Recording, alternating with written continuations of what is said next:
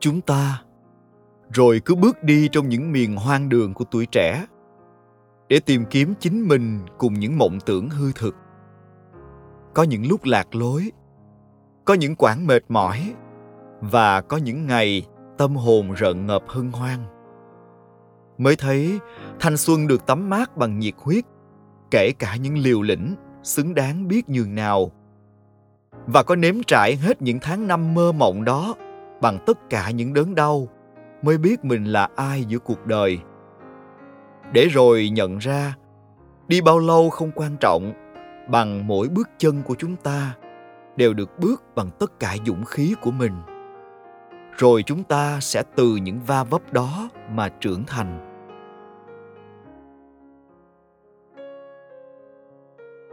Mời các bạn cùng lắng nghe chủ đề của ngày hôm nay.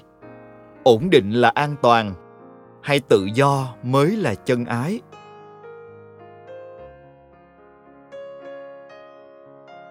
Hẳn là hàng triệu ông bố bà mẹ ở việt nam này đều có một hình mẫu chung cho cuộc sống viên mãn của những đứa con. Đầu đại học, ra trường có việc làm ổn định trong một cơ quan nhà nước hay là một công ty quốc doanh.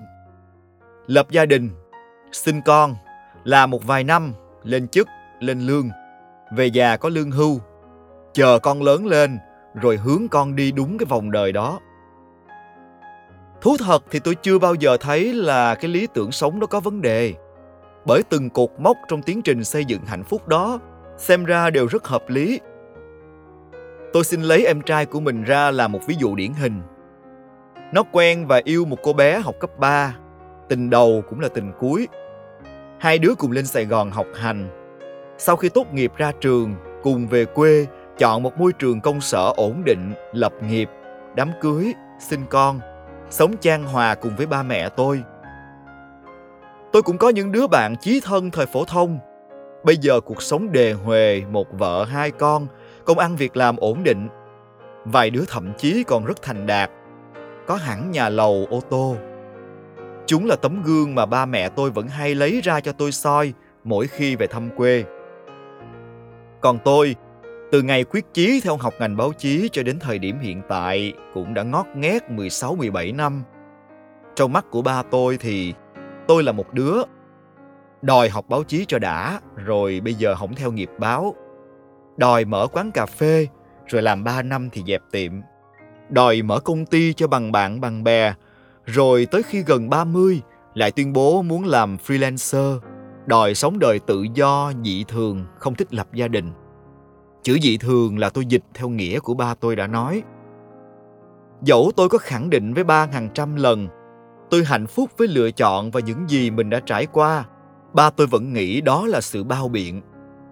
Nhưng cũng khó trách ba, bởi hai lẽ. Cuộc đời ba tôi nhờ môi trường biên chế mà ổn định, lo lắng cho hai anh em tôi học hành tới nơi tới chốn. Và thứ hai, trong thế giới quan của ba tôi chỉ có những hình mẫu giống vậy để ông so sánh và kỳ vọng. Có lẽ mỗi chúng ta đều có một giai đoạn thanh xuân mà những cuộc tranh luận với ba mẹ về những lý tưởng cuộc đời mãi không có hồi kết. Nếu bạn cũng trót là một người tôn thờ chủ nghĩa tự do như tôi, tôi tin chúng ta vẫn chưa thuyết phục được ba mẹ rằng việc cột chặt đôi chân vào biên chế nhà nước, đi làm một ngày 8 tiếng và chịu sự trói buộc của người khác là cực hình với mình.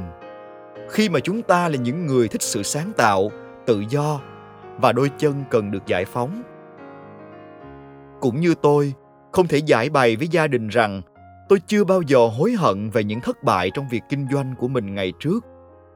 Vì tôi đã thật sự có những tháng ngày rất vui vẻ, được trải nghiệm nhiều thứ, được biết thế nào là vận hành một công ty, thế nào là mở một quán cà phê một nhàn hàng, thế nào là pha chế một ly thức uống hay là một đĩa beefsteak cho khách. Tôi đã có thêm rất nhiều những người bạn tuyệt vời, những mối quan hệ tốt đẹp. Tôi cũng hiểu cái cảm giác phải có trách nhiệm với một cơ số nhân viên của mình mỗi tháng chờ nhận lương từ sự điều hành đó. Kể cả đến lúc thất bại, tôi vẫn có được sự giúp đỡ, những tấm chân tình không bỏ mình trong những lúc hoạn nạn tôi thấy mình mạnh mẽ hơn. Khi biết đứng lên, chịu trách nhiệm với những điều mình đã gây ra. Tất cả những trải nghiệm quý giá đó, tôi học ở trường lớp nào, bỏ ra bao nhiêu tiền nếu mình đã không chọn thử sức và kiên định. Tôi biết, cũng có nhiều bạn chọn lựa công việc của một freelance. Không làm chủ ai, cũng chẳng đến công ty làm thuê cho ai. Bạn có thể là một mc radio một đạo diễn chương trình, một nhiếp ảnh gia, một travel blogger, một giáo viên dạy hát, hay là chủ một tiệm bánh, một quán cà phê nhỏ. Bất cứ nghề gì bạn thích, có được thành tựu trong nghề, tất nhiên là quá tốt. Nhưng tôi tin, chúng ta hạnh phúc vì được làm những thứ mình thật sự thích, không chịu sự ràng buộc của bất kỳ ai. Trước đây đi làm, có những thứ chướng tai gai mắt cũng đành chấp nhận có những đồng nghiệp xấu tính, mình cũng phải im lặng. Bây giờ chúng ta có một quyền lực rất lớn. Đó là quyền chọn lựa. Như tôi, có thể chọn lựa công việc hay đối tác mình thích để cộng tác. Tôi làm hết sự nhiệt thành và trách nhiệm để nhận đồng tiền từ họ mà không thấy ấy nấy tôi có nhiều thời gian rảnh để đi du lịch, gặp gỡ bạn bè, tập thể dục, học đàn, học võ những thứ mà trước đây tôi không có thời gian và cơ hội để thực hiện. Vậy nên tôi tuyệt đối hài lòng với cuộc đời của mình hiện tại. Có lẽ khi đặt câu hỏi, ổn định là an toàn hay tự do mới là chân ái trong phần tiêu đề, các bạn sẽ cảm thấy tôi hơi thiên vị khi nói và viết khá dài về đời sống tự do. Hẳn là tôi muốn hướng bạn nghiêng về con đường này và chối bỏ đời sống ổn định tôi tuyệt đối không có ý đó đâu. Có lẽ tôi không có nhiều trải nghiệm của một người gắn bó với đời sống công sở, hoặc yêu thích một mái ấm với nhiều thành viên trong gia đình. Nhưng tôi tuyệt đối tin những người bạn của mình có lý do cho sự lựa chọn một con đường bằng phẳng. Tôi nghĩ bi kịch chỉ xảy ra trong hai trường hợp. Một, bạn là người thích tự do, nhưng lại vô tình bước vào guồng máy của những phép tắc để rồi nhận ra bốn bức tường công sở quá chật chội, cách vận hành của một môi trường công ty không phù hợp với mình. Hoặc ngược lại, bạn là người thích tiếp ổn định, nhưng đời lại bắt bạn phải rầy đây mai đó tiêu diêu tự tại, làm bạn quay cuồng, mệt mỏi, lúc nào cũng như người say sóng.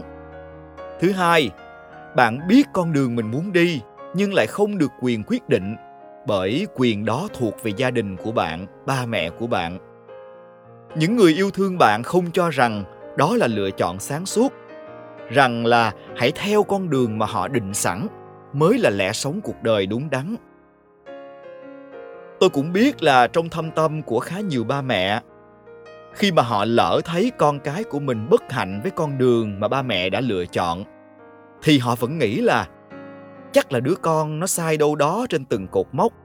Ví dụ, tại vì nó chưa học hành cố gắng tại vì nó chưa làm việc hết mình, tại vì nó chưa làm hài lòng chồng con, nên mới dẫn tới bi kịch. Rồi lúc đó, ba mẹ khuyên con mình, hoặc là nhẫn nhịn, hoặc là cố gắng cố gắng nhiều hơn nữa. Họ không nhận ra, vốn dĩ, họ đã đặt con mình sai đường ngay từ đầu. Ba tôi tận trong sâu thẳm, vẫn mong tôi có một sự nghiệp ổn định, một gia đình ổn định. Nhưng cuối cùng ông tôn trọng sự lựa chọn hạnh phúc của tôi, cũng như hạnh phúc mà em trai tôi đang có. Tôi cảm thấy đó là may mắn lớn nhất mình có được. Chúng ta vẫn cứ hay tự ái ngại và tiếc rẻ cho cuộc đời của nhau, rằng phải theo cách mình chọn lựa cho người kia, đó mới là hoàn mỹ. Vậy rốt cuộc, tự do hay ổn định, cái nào mới là chân ái? Tôi nghĩ chân ái trong lòng của mỗi người mình hạnh phúc với điều gì và mình được tôn trọng với lựa chọn đó, thì đó chính là chân ái. Cảm ơn các bạn bởi vì đã lắng nghe trọn vẹn podcast ngày hôm nay. Hẹn gặp lại các bạn trong những tập tiếp theo của chương trình. Hãy nhớ đón nghe tôi nhé. Bye bye.